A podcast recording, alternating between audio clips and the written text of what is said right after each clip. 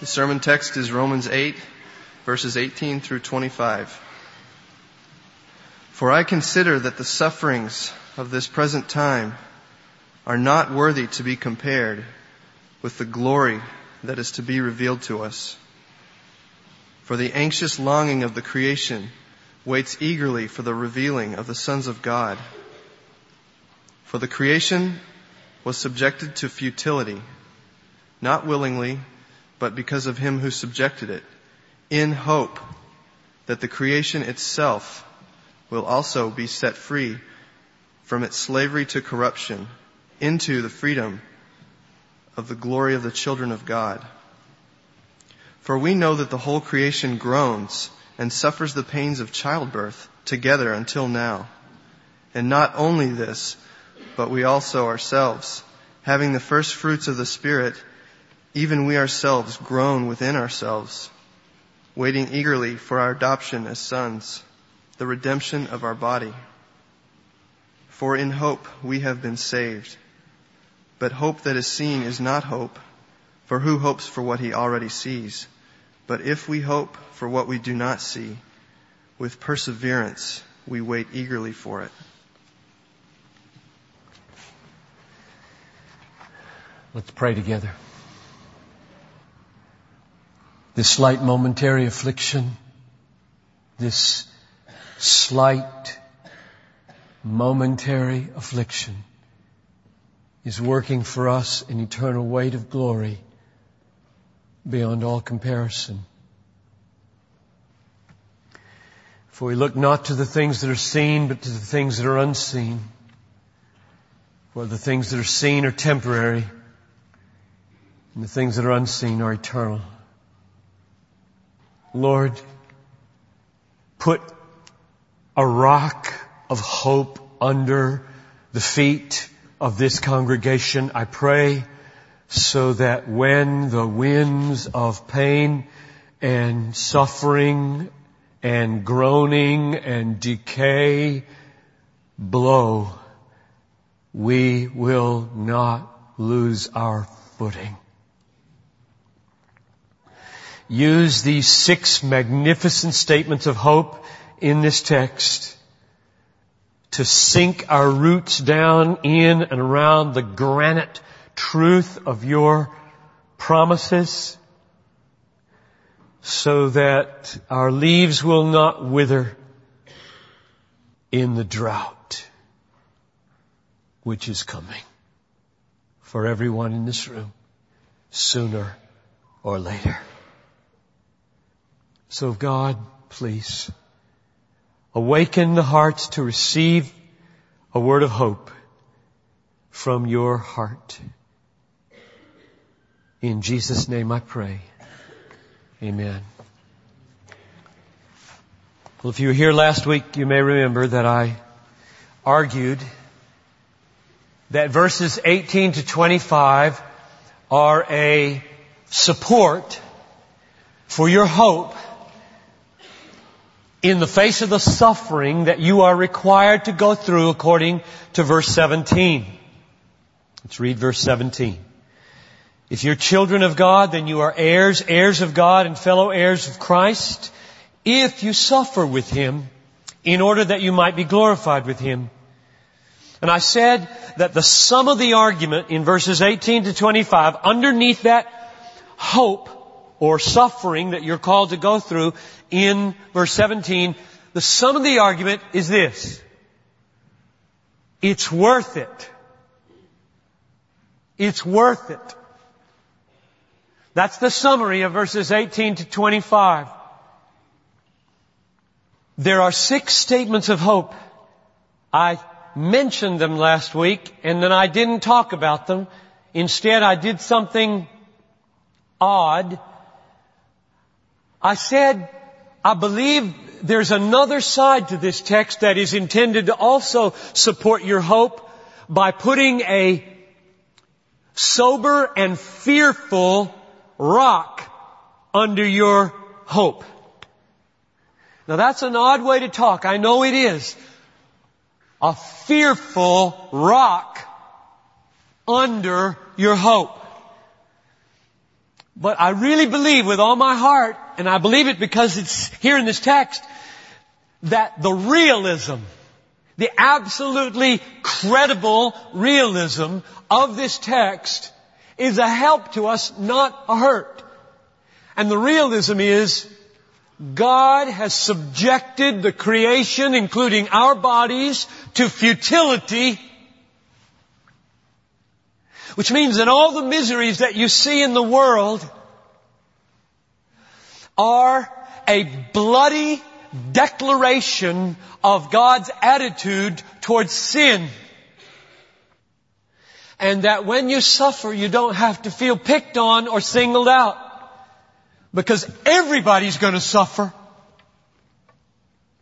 Everybody, according to verse 23, is going to groan. Now that was last week. And I believe it helps us to hope because if, if we had to believe that becoming a child of God means you are now free from suffering, we would have to become colossal hypocrites to be Christians. That was last week.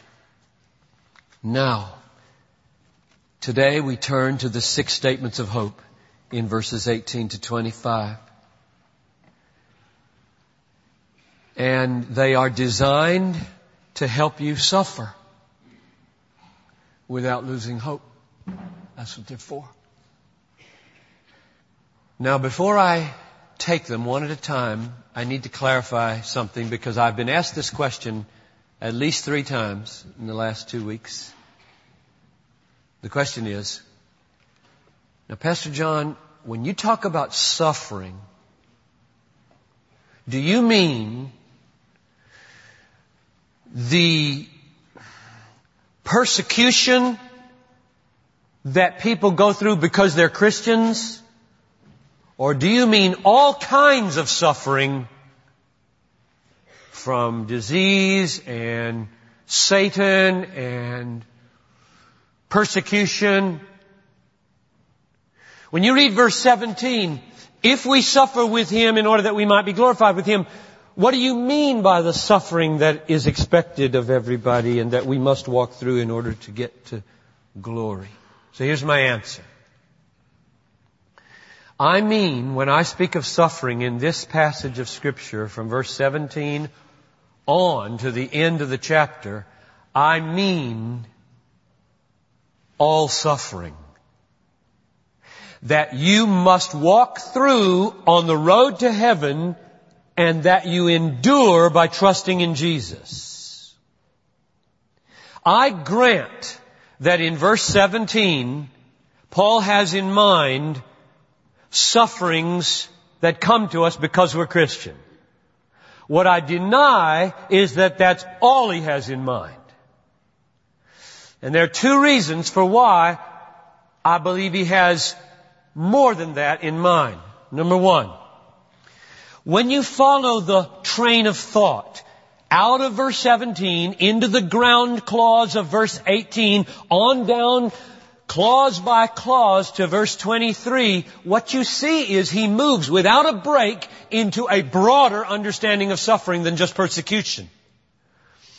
Verse 18 says, the sufferings of this present time are not worth comparing. Well, I'll tell you, the sufferings of this present time, from the fall to the consummation, are not just persecution. There are many kinds of sufferings in this present time. And then you keep following the train of thought down and you get to verse 20. One, two, three, and it's clear that the suffering he has in mind is coming from the futility of creation. It's coming from unredeemed bodies. That's clearest in verse 23. Even we who have the first fruits of the Holy Spirit, who might think we would escape suffering, even we groan inwardly, waiting our adoption, the redemption of our bodies. That's more than persecution. That's everything that befalls the body. We groan, we wait, we say, how long, how long, oh Lord. That's reason number one. the flow of thought from verse 17 on down without any big break to say, now I'm talking about something else, is all about global suffering of all kinds. The second reason that I think verse 17 at root means more than persecution, though including persecution, is that at the root of all suffering, whether it comes from hostile people, hateful Satan, or harmful nature, I think those are the three sources of our pain, right? People causes pain, Satan causes pain, nature, whether it's a virus or a flood. At root, the problem with all three is the same. Namely, will they cause us to stop trusting our sovereign good God? Will any of those three kinds of suffering make us say, if that's the way you treat your children, I am out of here? That's the root problem with suffering. Doesn't matter where it comes from. Come from people, come from nature, come from Satan, doesn't matter. The question is, is God good? And in and through it all, does He have a design for my good? Are we ever going to get to verse 28? Verse 28 is just lurking. Paul's holding it back. He's just holding it back. It's like this big stallion waiting to get free. Let me out there. Let me tell him what it's all about. God works all things together for those who love God and are called according to His purpose. Both persecution and nature and hostile people. Everything gets worked together for the children of God who love Him and are called according to His purpose. So my answer to the question is yes, I do mean all suffering that you must walk through on your road to heaven and that you endure by trusting and holding fast to Jesus Christ when everything around you gives way. The comfort, therefore, in these verses 18 to 25 is not that God has nothing to do with hostile people, hateful Satan, and harmful nature, but that in and through all of them, He has a good design for His children. And that's the point of the words in verse 21. He subjected creation to futility in hope. There's a design in the futility. A hope-filled design. And if you will receive Him, remember the promise from John 1.12? As many as received Him, to them gave He power to become the children of God, and if children then heirs, heirs of God, and fellow heirs with Christ, if we suffer with Him in order that we might be glorified with Him. So if you will receive Christ, you will be adopted into God's family, and then the words in hope become yours. So that's what I want to talk about now. For believers, I want to put a rock under your feet. I want to strengthen you. For unbelievers, I want to lure you. I want to attract you and draw you in because you don't have any hope of this kind without Christ. And just so you know what's in my pastoral mind here, I'm getting you ready to die. I'm getting you ready to suffer and I'm getting you ready to know what I'm thinking when I come to your hospital room so that I don't have to preach and I can just hug you. I love being a pastor of a church for 22 years because I can put a rock under your feet over and over again. And oh, how many testimonies I have heard over the years of thank you for the rock. Thank you for preparing me for the wind that has blasted against my family. I love those testimonies. And I am now, this morning, to all you healthy young people who think you're never gonna die and never gonna get sick, I am getting you ready to suffer and die without quitting on Jesus. That you'll hold fast and you won't give up on Him and you'll have categories to understand what's happening to you without thinking He's turned on you. Number one, there's six of them. Six magnificent promises. What I'll do, there's one for each verse. And I will state the promise in my own words, and then I'll read the verse, and then say a word about it. Here's the first one. It comes from verse 18. God promises that after this time of suffering, we will see an all-satisfying beauty and greatness. Let me read it. I consider that the sufferings of this present time are not worthy to be compared to the glory that is to be revealed to us. Now I take the term glory here to mean overwhelming, all-satisfying beauty and greatness. That's my definition of glory here. A glory is going to be revealed to us. Overwhelming, all-satisfying beauty and greatness. And then I take the words will be revealed to mean you'll see it. So here's the first promise. When this age of suffering is over, this lifetime of pain is over, you will see an overwhelming, all satisfying beauty and greatness. Now, that is not all that our hope is. But let's stay here for a minute and see whether or not that matters. Ask yourself this question. Do I not find much of the pleasures of my life by seeing beauty and greatness?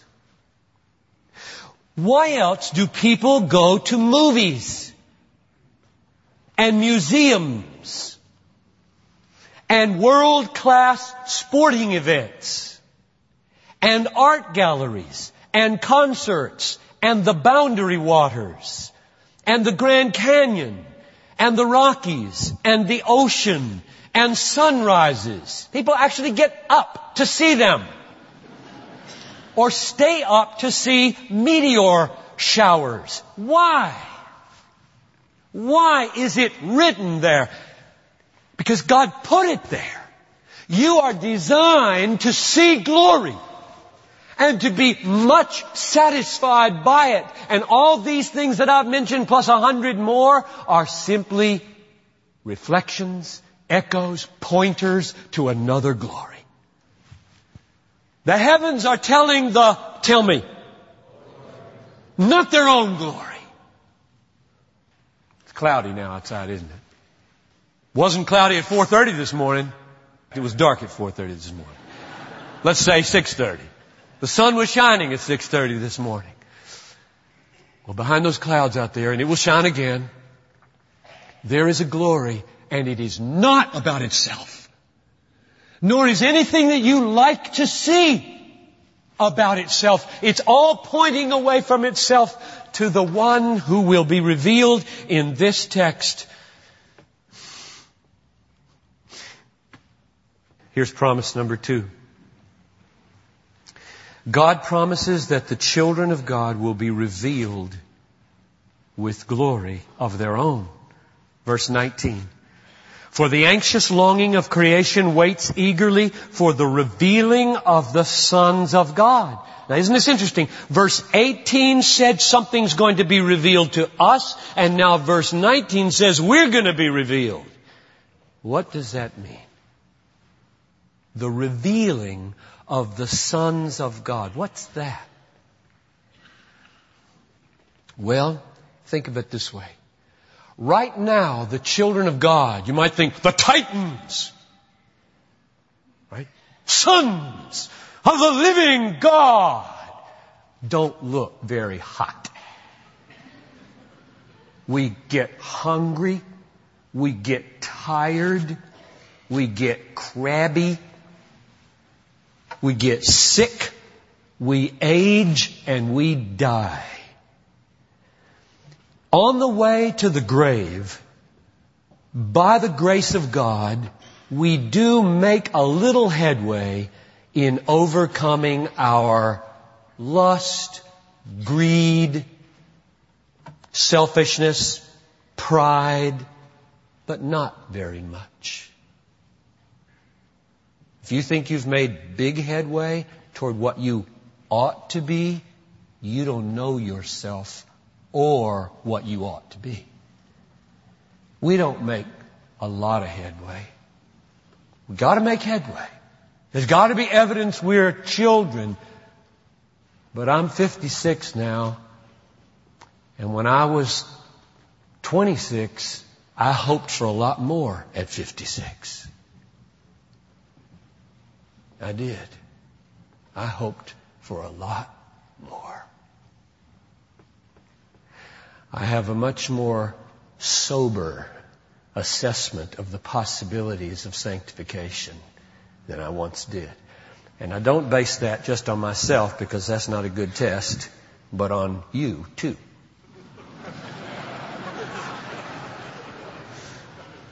some younger and some older.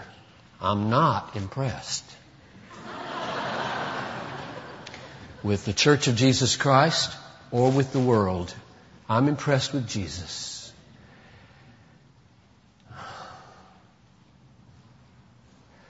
So when it says the sons of God are going to be revealed someday, I think I know what this means.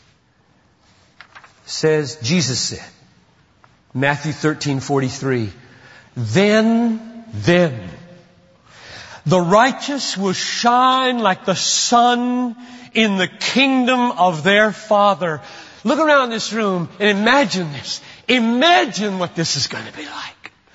You turn to that person near you, they look so ordinary, they look like, just like everybody else in the world. And one day, they are going to shine with such brightness, you will have to put your handkerchief in front of your face. Unless you have new eyes. That's going to be good. We will be able to look right into the sun. I believe. Namely each other's face. And get from one another a joy of our reflection of our great light that it will never ever end. But if we had to look at one another now the way we will appear then, we would be blinded. It's going to be really bright. Or, as Colossians 3, 4 says, when Christ who is your life appears, then you will appear with Him in glory. Or look at verse 21 right here in our text, to just to see what the content of verse 19 really is. Verse 21 says, the creation itself will be set free from its slavery to corruption, and here it is, into the freedom of the glory of the children of God. If you would ask me, what's going to be revealed in verse 19? What will be revealed when it says the sons of God will be revealed? That's the answer. Verse 21, the freedom of the glory of the children of God. So now let's take verse 18 and 19 and put them together and see the content totally. Verse 18 says, something is going to be revealed to you of a unspeakable glory. That's verse 18. Something will be revealed to you. And then verse 19 says, you won't just see it, you will be so changed that you will be glorified to savor it as you ought. You'll see it, verse 18, you'll savor it with your glorified body, verse 19. You're going to be revealed in a way that takes away every hindrance to joy. And don't miss something else here in verse 19. All creation, it says, all creation is waiting for this. Isn't that odd? It's, it's standing on tiptoe. Oceans and mountains and giant squid and horses and wild donkeys and goats and clouds and planets are on their tiptoe saying, when will the children be revealed?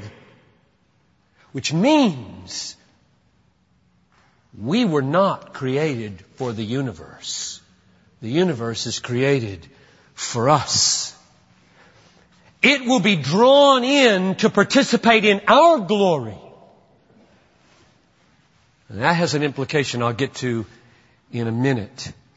all of God's created universe has fallen into futility with one exception, the God-man, Jesus Christ.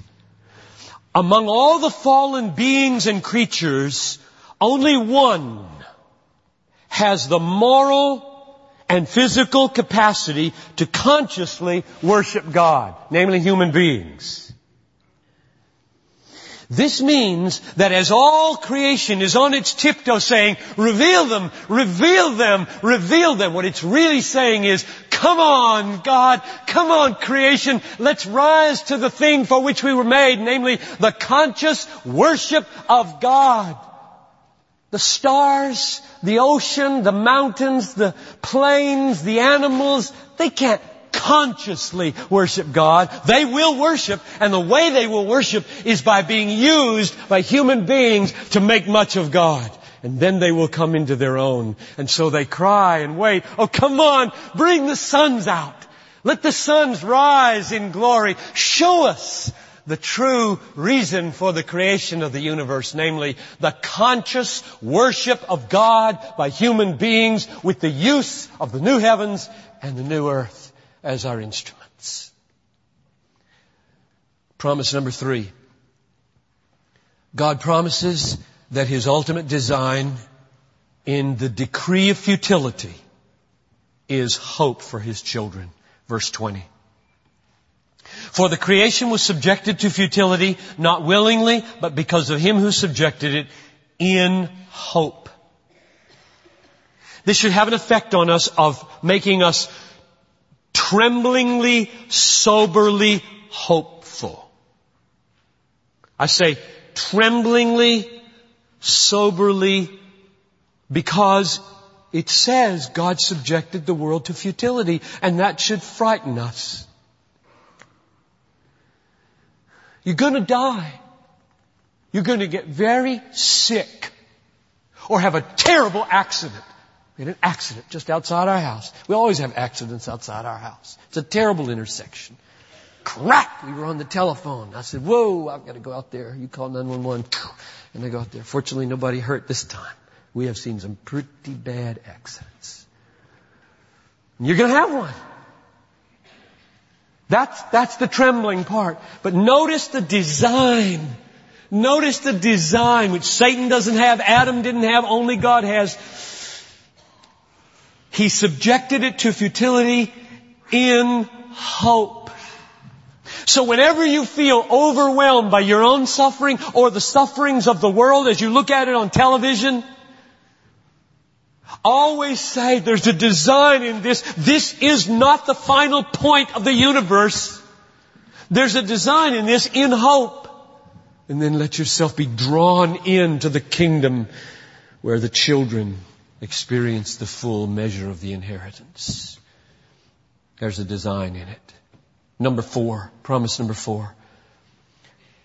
God promises that all creation, not just the children of God, will be freed from misery of futility and corruption and groaning. Verse 21. The creation itself will be set free from its slavery to corruption into the freedom of the glory of the children of God. Back up with me two weeks. Do you remember that when we were dealing with verse 17, I said, all right, Christian, you got two massive inheritances coming. One, the world. The other, God himself.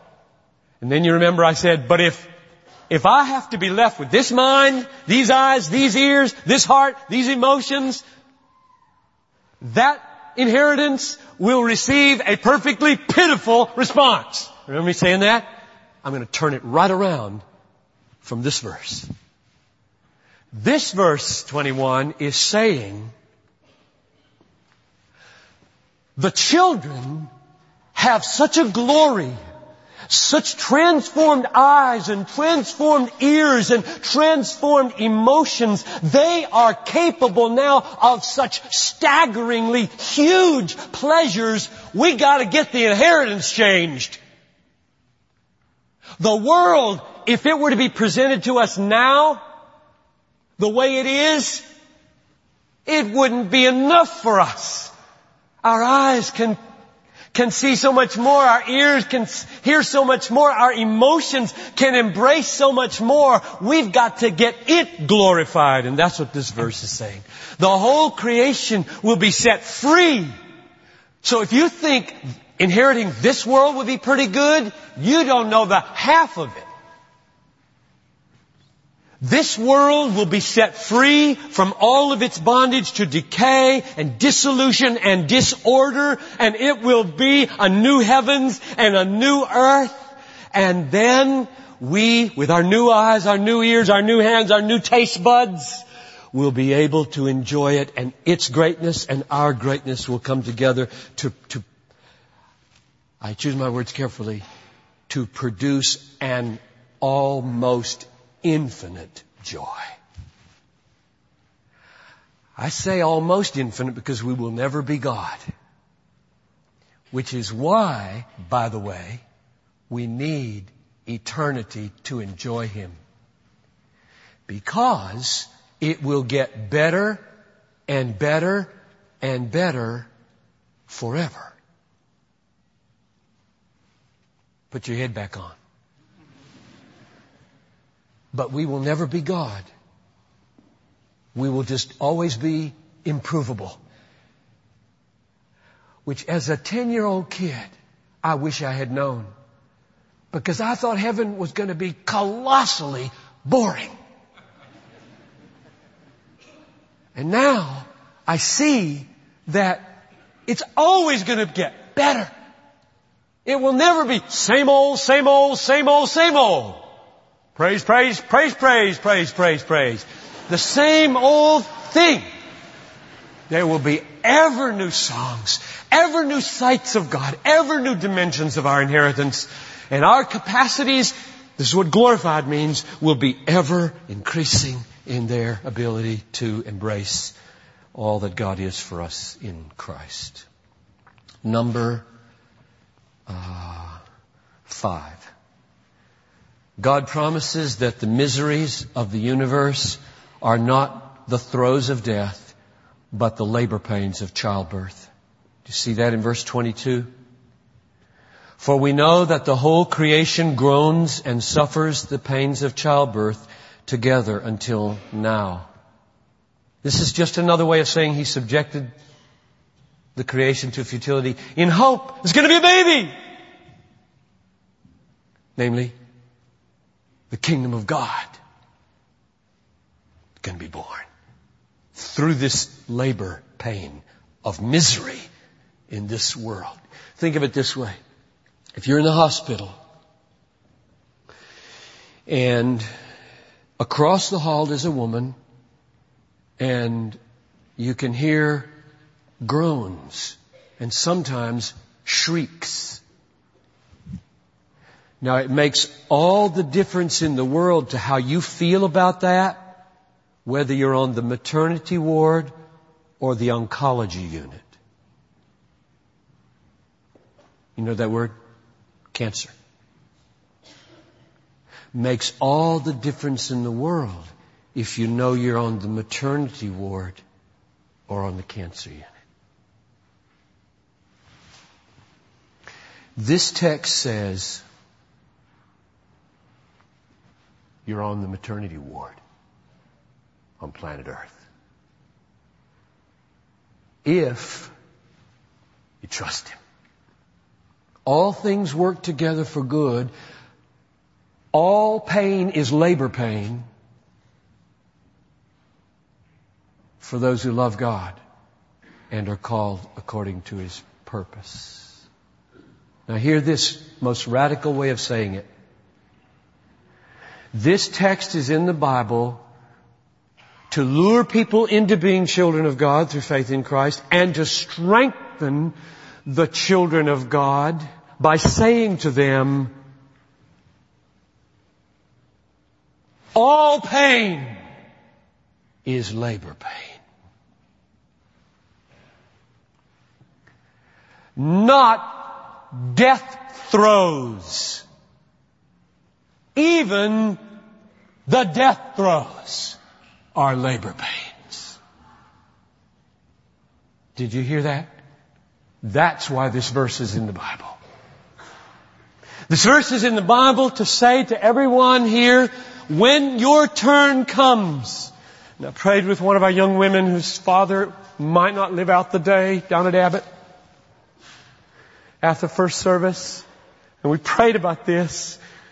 You know, the reason this is here is so that she could go down there this afternoon and put her arm around her gasping dad and say, because he's a Christian and he knows this, but he needs to be reminded, Daddy, it's birth pains.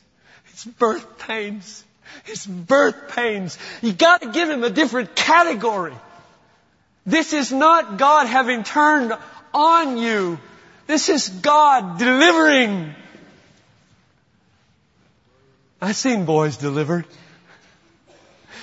It's not a pretty sight. But it's so good.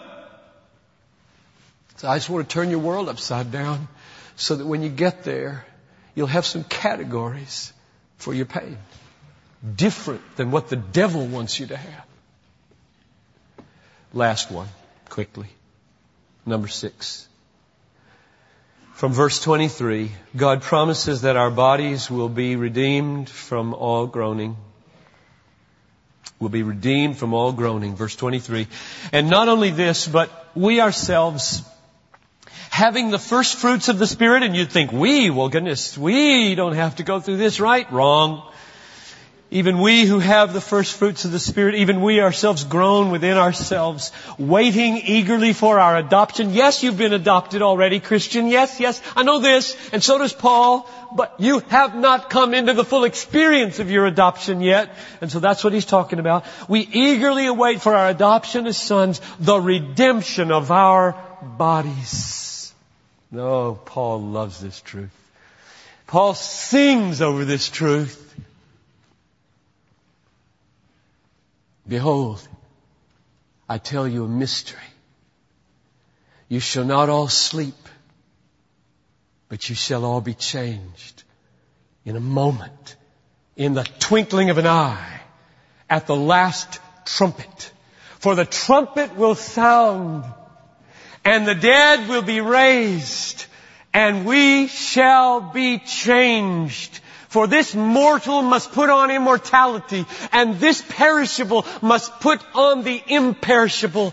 For when this mortal puts on immortality, and this perishable puts on the imperishable, then will come to pass that which was spoken. Death, where is your sting? Death, where is your victory? Paul sings over this truth. And we should sing over this truth. So Christian, know this. Know this. In this hope, these six promises, you have been saved. But who hopes for what he sees?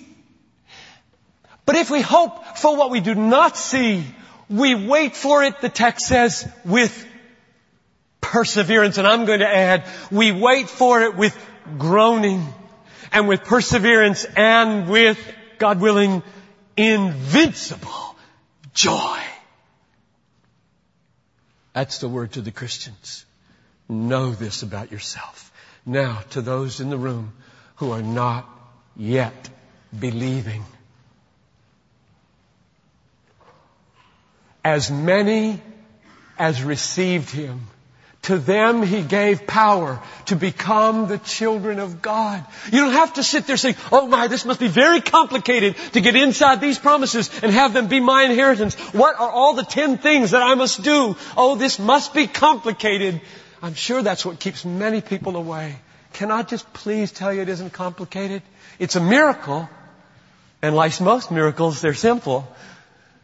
It would mean right now that because of what you've just heard, the, the, eyes of your hearts would be opening and you would simply see Christ as worthy of your trust. And you would say, I embrace that. I receive that. I take that for my own. He's worthy. I need that. That fits my worldview now because He has so blown the lid off of my life. This is not complicated. This is like breathing Inhale Jesus. I think at the heart of it all is seeing Him and being so changed that when we see Him, we're satisfied. Won't you stand for prayer? And now, Lord, I plead with you that hope would be born in the hearts of your people. Hope would be grounded in the hearts of your people. Hope would be sustained in the hearts of your people, especially for those here who are suffering most. May we feel rising from inside by the power of the Holy Spirit birth pangs. Birth pangs. Not death spasms. Oh God, root these people young and old in the promises of your grace. And all the people said, Amen. You're dismissed.